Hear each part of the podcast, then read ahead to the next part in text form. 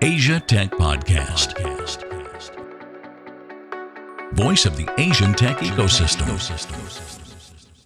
We are live.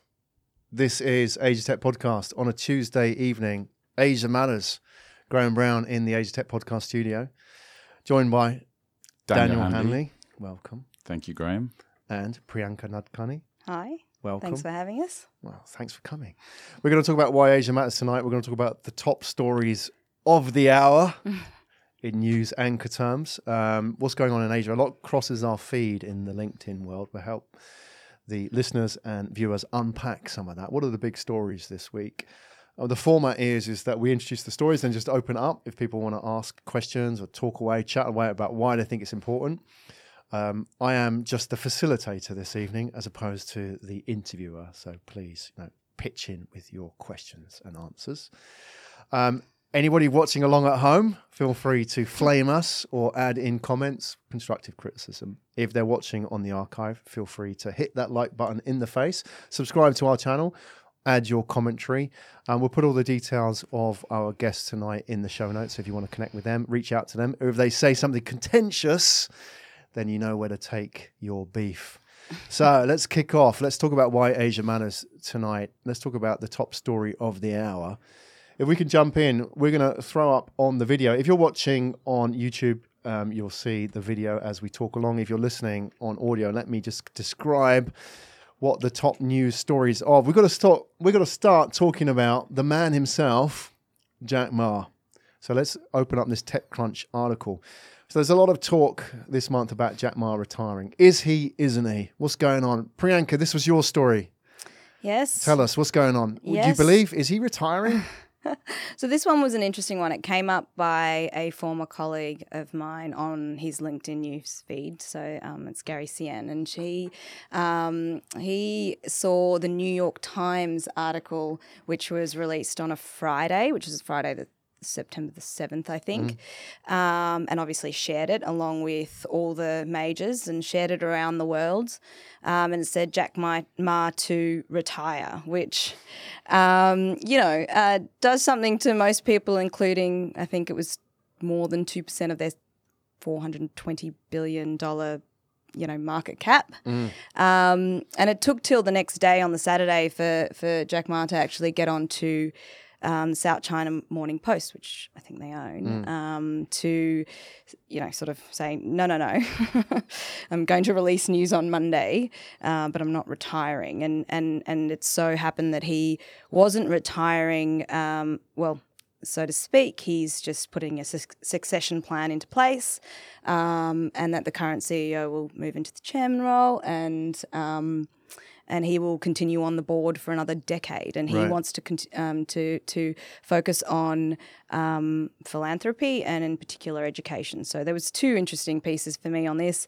Um, the first being fake news and and how do you curb that as an organization and certainly you know he owns a newspaper but what else could have been done to go quicker than than a day afterwards to to dispel some news um, obviously the stock price has gone back up but uh, but you know in the moment um, and then the second is obviously he's he's he's um he's he's moving on to do bigger and better Better things things. I like that though. yeah yeah I mean, absolutely Bill Gates obviously has sort of blazed a trail in a way. I think it's interesting, isn't it? I mean, like you know, you talk about. I mean, everybody, like I guess, when they talk about iconic CEOs, we always sort of led to believe Steve Jobs was like the pinnacle of that. And Bill Gates, you know, he when he retired, he set up the foundation and he gave away half his wealth, and it wasn't just you know a few billion; it's like forty billion dollars, right? And um, he just doesn't get half the, the publicity or the niceties that Steve Jobs does. But you know, and now Jack Ma's doing this. I wonder what will become of it. Whether or not, I mean, you know, what kind of compels somebody to do something like that? It's like, I mean, they must. Do they get bored, or do they are they onto bigger things? Or what, what's sort of in their mind? Why do they think I'm going to go and you know commit myself to philanthropy? Surely he could do a lot as the CEO of Alibaba. I mean, to be honest, he's not got that much left to prove, right? So when you look at the the, the figures um, of, of Alibaba, I mean, I think they took on their, their singles day last year. Yeah. This year, actually. They, they took around $25 billion in a, day. day, yeah, sixty thousand Yeah, transactions. it's just transactions incredible. a second, right? And, and and when you compare that, for example, to you know a Black Friday um, and Cyber Monday combined, the total sales for those two events was around seven billion. Yeah. So this is this is a monster company that he's built, and and Do you think he's just got bored because he's the challenge has run out? so I I love his vision because if, if you look at what he said in in in uh, you know when he actually announced it, he he spent the last sort of ten years building a team that's capable of actually taking over. So he's been building leaders. He's been you know investing in in in his team. And when you look at the the big CEOs like you mentioned, Steve Jobs. Uh, Bill Gates, you know, one of the things that you see with all of them is that they they are trying to hire the best talents, and they always tell you that that it's about getting the best people on board. Um, and and for ten years he's been building that, and he's he's sort of taken the company to a point where he's gone and said, "It's over to you guys now. Like Yeah. I, I've done my bit, and and you know you need to sort of Do you think he has done his bit? Do you think it's sort of you know he could do more because, or is it just that you get bored? You've built the, one of the biggest companies in the world. What do you do now? Do you co- continue building it? I mean, if you were Jeff Bezos, you might go and build a rocket ship and fly to Mars or whatever it is he's trying to do. But you know, what what is the challenge that possesses people like that? The next stage. I'll, I'll let you know when I I get was to just that about to stage. say, yeah, give us a couple of years. There you go. All right. Okay. Give you a chance to catch up. But um, yeah, no, I think um, you know, he was a teacher to, to Yeah. begin with, so that's what he's going back to in education, and and um, that's lovely. And I've read obviously a, a lot about him, and he seems like a, a really genuine Hmm. um, um, person, and so I think one of he's he's, he's one of the fav- my favorite quotes from this this news story feed is has been him saying, you know, I don't want to die in the office. I want to die on the beach. Oh, wow. Um, Yeah. So he's he's obviously got a got got. He's thinking know, ahead. He's thinking. Uh. Have you sort of have you, do you know much about him in his former years? Because I know there's a few stories that come out, and you talk about him being a teacher as an example. There's sort of some odd stories that pop up from time to time. Like I heard when he went to the states, and he was sitting in Starbucks somewhere, wherever it was in the West Coast, and he was sort of thinking of like, what should I call this um, company? And he was sort of drinking a coffee, and he said to the waitress, he pulled her over, and he goes, "Oh." do you know Alibaba? And she said, yes, open sesame. And he went, exactly like that. And that was sort of, that was his sort of rationale for picking, picking the story. But it sort of seems quite an oddball type story about, but it sort of gives an insight into him and how he thinks, right? He's not sort of like a big technological visionary. He's just worried about whether people would understand what he's trying to do. It's sort of that teacher mindset as well, if you like. And there's some other odd ones where he met who was it that came to to the Great Wall of China when he was a guide? Where's that story? So maybe somebody can dig that one out. Some, I think it might have been one of the. It's either like one of the founders of Twitter or Jerry Yang from Yahoo, for example, came. Somebody can correct me on this. He came to China and showed um, this guy around, and it was Jack Ma as a guide at the time when he was nothing. You know, he wasn't even like starting Alibaba, for example. There's some interesting backstories to him. Yeah, I mean, I I I, I don't know too much. I don't know. whether No, you- I, I, I don't have the stories. I mean, I know obviously he, he had some stint teaching, uh, which is, is kind of interesting to go from you know a teaching role to growing one of the biggest uh, e- e-commerce companies in the world. But the thing that gets me about Alibaba is, you know, I, I probably come across it maybe ten years ago. Um, when it was, it's still, it, it, it was known at that time as a sort of, you know, online, almost a poor man's Amazon, right? With, with sort of, there was a, a, a, an idea that the goods were sort of a lower quality and, and and uh, where you see it is today, um, you have you know all the international brands, like all the all the all the Western brands, really becoming involved in that platform because they know how important it is to, to the Chinese market.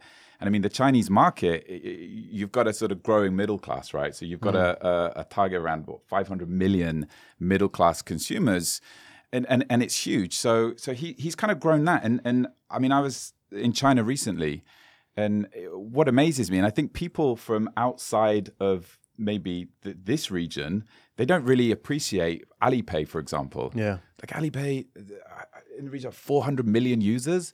I mean, nobody in China is using cash. Where, wherever you go, it, it's Alipay everywhere. Um, and I just think that there's so many things that he's done and that company has done to sort of shape, Hmm. uh, you know, the e-commerce and also, you know, moving into fintech in, in, in, in, in China. It's it's amazing. Did you get to see any of the Hema stores there, the Alibaba stores? The I didn't see them, but I've, I've, I've, I've heard about them. And it's like, again, you know, it's, uh, we, we see a similar thing now, obviously with Amazon and, and, Mm. um, it, it's, uh, it's just a huge success story. And, and I think it's going to, uh, Well, what do you Let's think he's done for Asian entrepreneurs? Because think about it, who are the well-known Asian entrepreneurs globally? And he is really the only one that we know, especially sort of from East Asia or from China. I mean, people obviously recognize he's got that sort of he's that funny-faced guy that appears at Davos, you know, at the World Economic Forum, and there he is speaking to Donald Trump, right? So he's got a recognizable face, and he can speak pretty good English as well there are not many people out there. I mean, if you think about the second biggest company in, in that space, Tencent, Pony Ma, does anybody know what Pony Ma looks like? Could you reckon, unless you know that space? I mean, there's nobody close to that. You know, from Asia, who do we have? I mean, there's a lot of Indian entrepreneurs that are, are well, well known within India, right?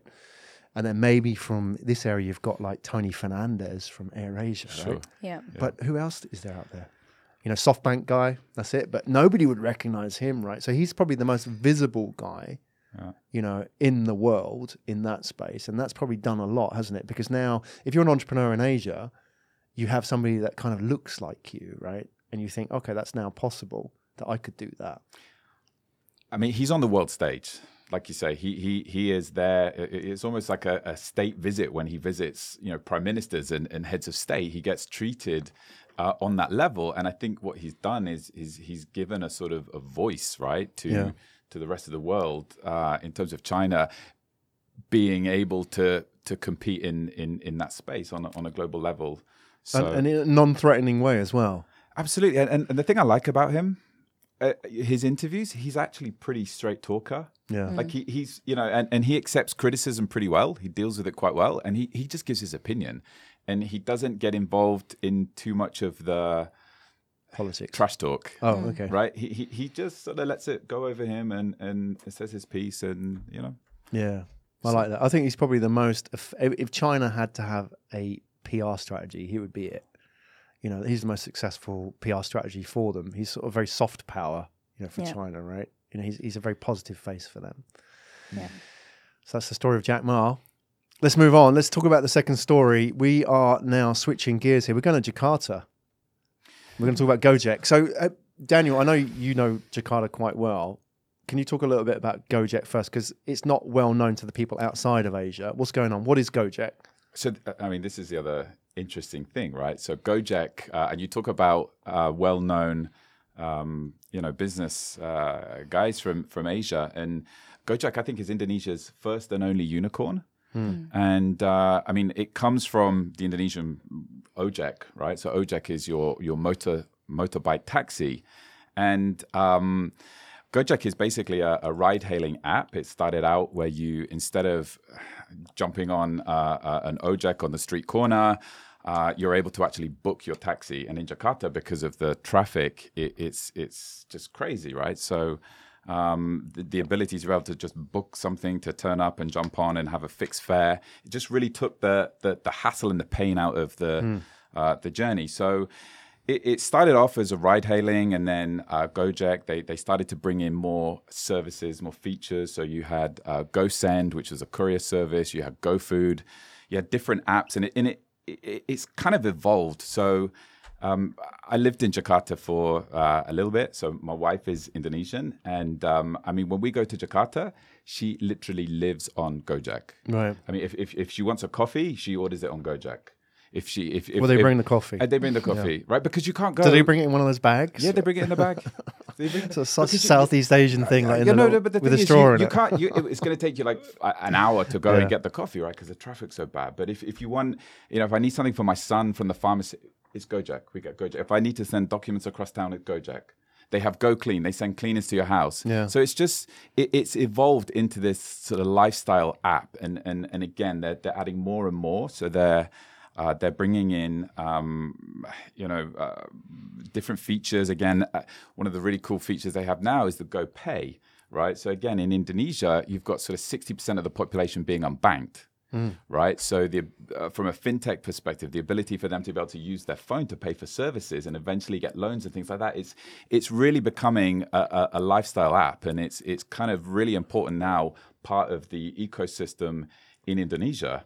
So, um, the, but the interesting thing this week was that it looks like they have just um, raised another two billion dollars. Yeah, it's incredible. I mean, it's it's it's, it's amazing, um, and and they're looking to really accelerate their expansion into into the rest of What Asia. would that buy them?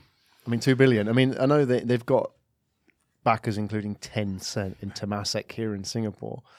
So I mean, you've got some of the best investors in Asia there. But what were two billion what really do you buy? spend two billion on? This is the thing. Well, so this- I mean, yeah, they're going after acquisitions, right? Right. So they're, they're they're they're making acquisitions as they go. They're looking at the Vietnam market, right? So there's 100 million people in Vietnam, and Vietnam motorbikes. It's you Yeah. know similar sort Right. of things. So they're starting off. Uh, I think Do they only do motorbikes? They don't have cars. I mean, like, are they there with they, Grab? They, 'Cause Grab they, would be they're- there. yeah. So they, they they they have cars now, um, and they um, yeah. So they're they're sort of moving into into that space as well. I think I think what you're seeing now is is all out war, right? Right. Grab and and Gojek. Um, because they're they're Interesting. Yeah. Yeah, well, uh, I think Vietnam's already been sort of, if not started, I think they launched their app. Yeah. Go Viet. Go Viet. Yes. Um, uh, it's a really interesting. Um, there, there's two pieces to this for me. One is the competition, and I just genuinely think that that's when with the players that we do have in Southeast Asia at the moment, being Uber's gone, so um, so we've got Grab um, and the local taxi market in most in, in most in most of these countries. So I so I certainly think that's a that's a great opportunity from a competition perspective, um, um, and hence why they've got the backing. Um, but what you mentioned also before around the ecosystem play, um, that's going to be an interesting one and a challenge. Like I, I'd like to see how that plays out in in in other markets because obviously they know the Indonesian market incredibly well, um, and so that's an easy plug and play sort of situation. And it reminds me of you know WeChat and what that has turned into, but that's taken a you know. So how do you scale that up fast in the markets? Um, Even the- that hasn't in- in- translated yeah. to like payments outside of China. It's been Yeah. tough, isn't it? WeChat, but not WePay in, in other markets, right? Yeah. Um, so, so I think, I mean, obviously, with two billion dollars, I'm sure you'll put your investments in the right spot and, and figure out how to do it. But I, the other interesting play for me, and it's purely from a branding perspective, is they're actually going out and being even more localized than Grab. Yeah. Um, and Grab, I my personal belief is Grab won the market because they were a local solution to Uber, for In, example. in what way? Because there's a lot of dis- discourse about that. What, what do you think that Grab did that Uber? I mean, there's been talk, for example, that they allowed their drivers on a Friday to go to prayer, for example, because a lot of the drivers Yeah. are Muslim, for example. There's small things like that, but what, it seems like a bit anecdotal. But what, what do you think they actually did right there? see, I have a marketing background, so I can Hmm. see that as a branding to start with. Um, so I, you know, I, I, I can see how they were branded local. They communicated local. They, they, you know, um, so so they did that in a in a very um, purposeful way. Um, we're not the big international player. We're the the the the, the, um the, the brand for you here. Um, that's worked for for, for, for them, obviously. Um, but um, but you know, Gojek's plans have, have almost like they've got Gojek and then they've got GoViet and they've got they're almost going even more local. I mean, I was I was jokingly saying, you know, what's gonna what's gonna be the Singapore version of that? You know, Go Sing or Go Right. La. Or Yeah, what is what is it? What is it? What is it? What is that going to look like? Yeah. Um, Because there's been there's been a few ride hailing apps coming into Singapore after the, the, the Uber exit. I mean, there's been a few which are trying to be like more localized, but I think their problem is is they don't have the resources, do they? Yep. So you wouldn't book it because they don't have enough taxis on board. It's sort of like the two sided model. You need to throw a lot of money at it to make it work and stick, right? And that's the problem. But maybe these guys could do it here in Singapore. Or do you think it's saturated? So, so no, I mean, for me, the interesting thing and what I like about the way Gojek approached this is that when they started out, they're actually solving a real world issue, right? Which is the traffic issue in Jakarta. Yeah. And, and that was the focus. And I think that's the, the difference between um, Gojek and, and Grab is that Grab, obviously coming from Singapore, doesn't have that same challenge. It was literally a competition to to to, to Uber. And and then I think the reason they added all the the services on is because they needed to keep the drivers busy during the day. So they started adding all these other services on top, and eventually you got the the kind of network effect. And and uh, again, you know, people from outside of of Asia or people that haven't been to Indonesia, they don't realize how integral now Gojek has become as part of the ecosystem. So. I think if they can focus in the same way in some of these markets where you have similar challenges, which would be, you know, Hanoi, Yep. um, Ho Chi Minh, Manila, uh, Bangkok, then I can see them actually doing doing well. Um, and and but again, I mean, Grab are there now as well with with with the Grab bike, so it's going to be interesting to see how it plays out.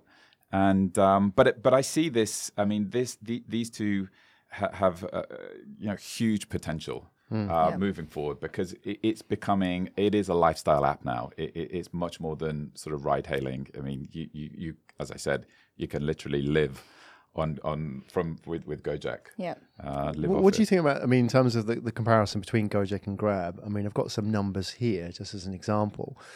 I mean, Grab is obviously if you live here in Singapore or if you're in Malaysia, it's it's extremely familiar, right?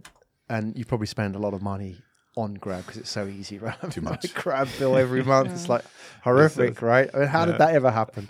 And then you sort of let your, your kids on Grab as well, and then it's like, okay, there you go. But now now we sort of like, I mean, there's some interesting data here about comparing Grab and Gojek. Just the numbers here, a little bit out of date, but you get the the gist here. In terms of drivers itself, Gojek 250,000 versus Grab 100,000. That was in 2017. So I mean, Gojek has significantly more. I mean, obviously it's easier because they're motorbikes, most of those, right? And But- Jakarta as well is huge by and, and, and, comparison. and and I think there were obviously Jakarta, the population, uh, and and I think when they actually launched, they they literally had stadiums, and they invited the, the drivers to come to the stadium, and they they they did it en masse, and they really went hard, um, uh, and and tried to scale quickly. So Right. What were they doing there? Just it was just like a big recruitment drive. a big recruitment drive Yeah. in a stadium. But you know, um, what, what we're looking at this, and maybe we just need to also think about it differently. And what you said, you pick the right markets because we we as a region um, have I don't know what is it. How, how many in Southeast Asia? How many countries in Southeast Asia, all with different populations and different different needs, and we're just ch- yeah. different challenges. So if we go back to what you were saying, pick the right markets, the ones in which that um, play to the strength of of the the actual motorbikes and the traffic. I think that will be. I, I can see them struggling in Singapore, but uh, Sure. but yeah, in, I in agree. Thailand, um, in, in in those other bike friendly heavily popular, right? Because yeah, the, the other thing that's yeah. interesting about these guys is that they they they have a, a, a business intelligence play here, Mm. right? Because they're capturing so much data about who's going from where to where, Right. who's which which stores are being, uh, you know, they're, they're buying stuff from. So they're they're collecting all this data in the background, which they're obviously using to to Yeah. focus the product and. Do you think that's actually um, key to their development long term? Because we've gone back, if we sort of jump back to Alibaba where we started off today, one of the things that I find that if you come from outside of Asia and you think about these brands like Alibaba, and now we're talking about these brands like Gojek and Grab, for example, they're gathering billions of data sets about their consumers, right? And in the West, quote unquote, now if you do that, you know, you, at some point you get into trouble, and we've seen this with Facebook, for example. You know, it, at some point that comes up and bites you, right?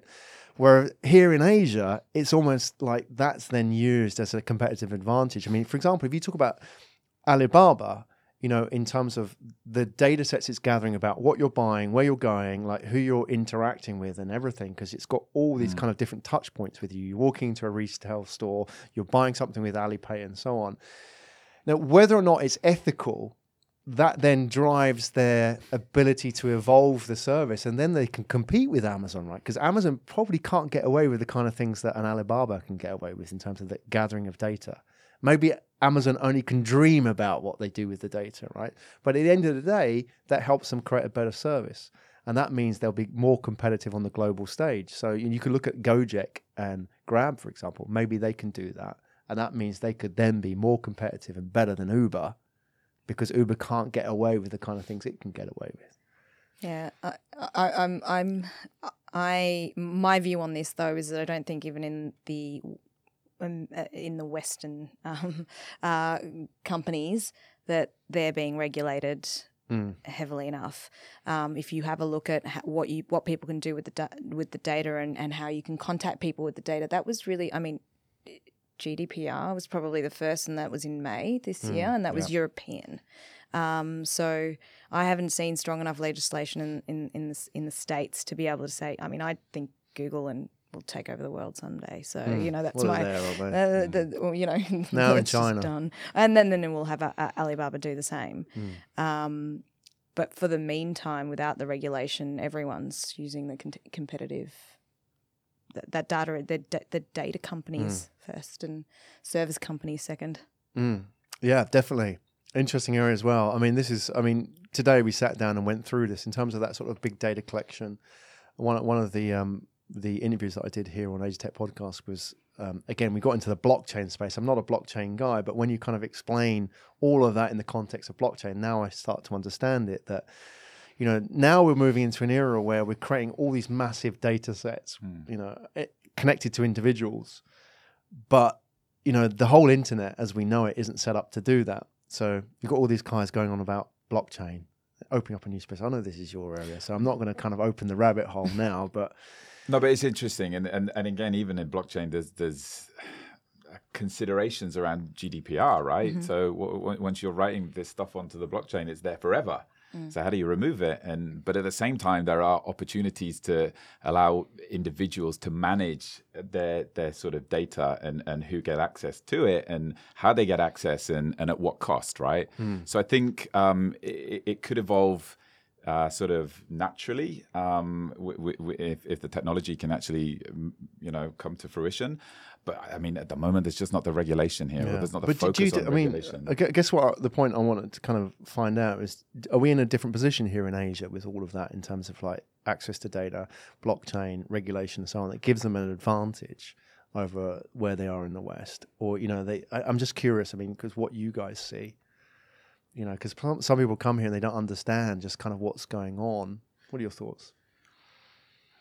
Is there an advantage for for Asian companies? Yeah. I, I think definitely, definitely. Uh, th- th- there isn't the focus. We don't have those Facebook companies type companies yet. I mean, we have Alibaba coming, um, who are sort of responsible for collecting the data. So any organization is going to take full advantage of the data they have in order to get them the maximum advantage until somebody tells them that's not cool. Uh, so I think, I mean, it's just uh, uh, It's, make hay while the sun is shining. Exactly. Get away with it. there's plenty of companies here that we've seen um, that have, you know, asked for, you know, do it first, ask for permission later. Yeah. Um, or, or what is it? No, sorry, I kind of seek permission rather than forgiveness, yeah, or the other way that- around. No, the other way around. Yeah, seek forgiveness rather than permission. All right, okay. We're moving on. Then we're going to talk about large brands now because we have here. If we can flick up the the next story, we're going to look at the Prophet 2018 Brand Relevance Index, and um, there's a particular focus here on Chinese brands. So. Um, do you know much about the brand relevance index? Do you come across this one? Because there's a lot of different brand indexes published on a, on a regular basis. Um, it's the one at the bottom. Yeah, the second one there. Sorry, the LinkedIn story. If we can just pop that one up. Um, there's a lot of these kind of brand index published about brand ranking and brand equity and brand power and all these kind of things. And Yeah. they tend to be quite sort of biased as well by the countries they come out of, right? Do you follow this one much at all, Priyanka? Um, I do. Uh, I'm not as, as familiar with this specific one, um, but there was th- this this specific article had some quite interesting Yeah. um, uh, findings throughout it, but they all measure differently. So this one, you know, there there are the ones that actually measure the brand value on the basis of you know, how much you could sell it off on your P and L. Yeah. Um, this one is is more of a relationship. Like an, it, it it felt to me like it was a, an in- index based on what people thought about brands. Right, engagement. Engagement positive- and, okay. yeah, yeah. So so rather than it be about how much is a brand valued, so that's the difference I see in terms Right. of valuation. So is that top 50 there? If we can flip back up to the top, that top 50 highlighted there, this is the top 50 that they've come up with, right? Based on this graphic here with Alipay or Alibaba at the top. this is in China. Right. So mm-hmm. these are with Chinese brands. I mean, if you have a look, I mean, if you're not watching this one on the video, just let's scroll through quickly who are in the top 10 there. We have Alipay, we have, I guess that's Android, isn't it? Not rather than Google. That's WeChat, Huawei, Microsoft, Taobao, which is, which is Alibaba again, isn't it? And then Intel. This one I can't read. Meituan, that's the retailer, isn't it? Um, what's that one? I can't remember. Is Um, 10 Q- yeah, Tencent. Sorry, yeah, exactly. I was going to say QQ, silly me. And then Tmall. Right, so there we go. Um, interestingly, not many Western brands in there. I wonder how that's changed over time. What were I your was just about to say though, I wonder that that's the latest one. Yeah. It'd be interesting to see that even a couple of years ago, Yeah. because I bet there were a lot more uh, Western brands um, a couple of years ago. Because we've seen a lot of pressure on on uh, non-Chinese. Uh, brands uh, sort of trying to compete now. Obviously, we've got the trade wars about to kick in, so that's you know Mm. going to get more challenging.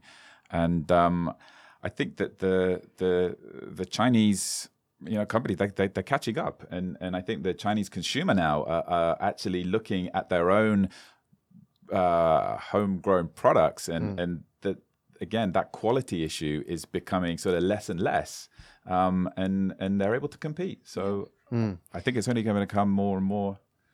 Yeah, no. Um, if you'd asked me even two years ago, uh, I was working for an Australian bank, so we did a lot of, uh, you know, uh, we, we had a lot of conversations around what Australian products and how do they go into into China, um, and and it was very much um, all the consumer insights was saying that you know having that quality issue specifically from a in anything in the health sectors or in the in the you know the the um, the food and bev- Yeah, food and dairy, beveraging yeah. uh, sectors um, all wanted to become coming from outside. Your brands were your outside, and there was also that um, uh, that that luxury um, uh, factor of if you were having a brand from outside of China, you were seen to be more luxurious, and therefore that's what the consumer behavior was going for. So this is really lovely to see that you know this is this is now a trend that's coming back to focusing on the Chinese brands doing better for their own people. Do we have any? Um, I'm curious. I mean, I can't sort of like pick it out from this list here, but any sort of not lifestyle brands, but yeah, I suppose yeah, like lifestyle brands beyond the obviously tech brands that are Chinese. Because I remember, like you know, if you go back a few years when sort of China was emerging, there's a lot of stories about Western brands going into China. The obvious ones, and then there were some sort of anomalies like Kappa. Who did the old um, that the old football jackets? But they kind of got into China and reinvented themselves. I think they were bought by a Chinese entrepreneur who reinvented this sort of Italian brand, and it became a big thing. But there was no sort of like Chinese brands, and there was only really, I mean, the nearest they had was like Li Ning that did the shoes, you know, the basketball player, and they had these sort of like Nike kind of knockoffs, right? But there was no Chinese lifestyle brand. Are we there? Are there any on this list? I mean, uh, we've got all the yeah. the tech brands, but can we flick that back up again? I'm just wondering if there's any there yet, any of that producing like clothing or food or anything like that. I mean, Adidas obviously, but they're not Chinese, are they? So no, I mean they're all sort of like luxury. Luxury, where there would be the the French LMVH and all those kind of things. But then there's the, um, yeah. I mean, I don't see anything there. No, you're right. Actually, um, I don't. I don't think. I think. I think it is. Yeah.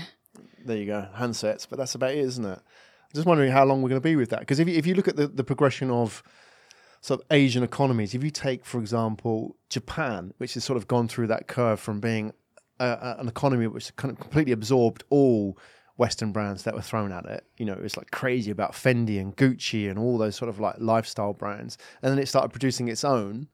And they didn't sort of, I mean, they had the sort of luxury brands it tried to compete internationally with, but they weren't sort of at that level. You know, it had like the Issey Miyakes and people like that. But it, then it had sort of the more cool street brands that, you know, I'm trying to think of the, the names, but like, you know, there would be like the jeans brands like Evisu, for example, which compete internationally, but they're really micro. They still haven't sort of got to that stage apart from on the tech side. Yeah. No, I, I- I mean, I was going to say, I, I think it's going to come, right? Because you know, Chinese citizens today they're they're, they're spreading f- further and further, and, and they're having more opportunity to travel and to, um, you know, to, to, to come back. And the the size of the sheer size of the market there, um, you know, something like a, a five trillion dollar retail market in in 2016 in China, which is incredible. And and and the forecast is, I think, around sixty percent of global sort of e-commerce is, is going to be China based in by 2020. So uh, it, I think it's just a natural progression. Technology, they're there. So if you look at Huawei, for example, that some of the features on the new phone are just you know incredible. Uh, so No longer cheap. They're, Oh, no, yeah. they're, they're, they're not. But when you look at you know some of the features with the, the triple camera on the new phone, it's um it's Yeah. high spec. So, so we did some, um, uh, you know, just some general research on all on a couple of the brand um, indexes uh, earlier, um, and Brand Finance this year said that 15 out of the top 50 brands in the world were Chinese, and that's by value. Now, obviously, that's also based on the fact that. Um, in China, you've just got a larger population. Um, but the interesting piece that we found was that these were ba- the, the fastest movers were these ecosystem brands. So what we talked about, Gojek, basically taking over someone's life and and, and penetrating in multiple um, areas of, of, of someone's life. Um, they're the brands that are growing the fastest. So um, in terms of whether whether or not we'll see lifestyle brands, whether or not they can get a part of the ecosystem, that's a, probably a another question as well. When Yeah. do, how do the, how do the brands fit into these ecosystem brands? What do you think of this? Um, just as an example, I think it's a good case study. Luckin Coffee. What do you think about this one? I mean, I don't know if you've actually had a Luckin Coffee in in China, but it's been touted as like the the potential Starbucks beater. I mean, it may beat Starbucks in China because it may have an advantage, obviously, with the you know knowledge of the local market. But just in terms of that ability to beat Starbucks, because I think that Starbucks, like Amazon, is probably one of the best brands globally. I mean, if you look at Instagram, it's the number one shared hashtag, which is commercial, right? You know, and none of those adverts are driven by Starbucks. It's all people taking photos of their, their coffee. So it has a very, very strong connection. It has a very strong brand story and, you know, a lot of emotional engagement.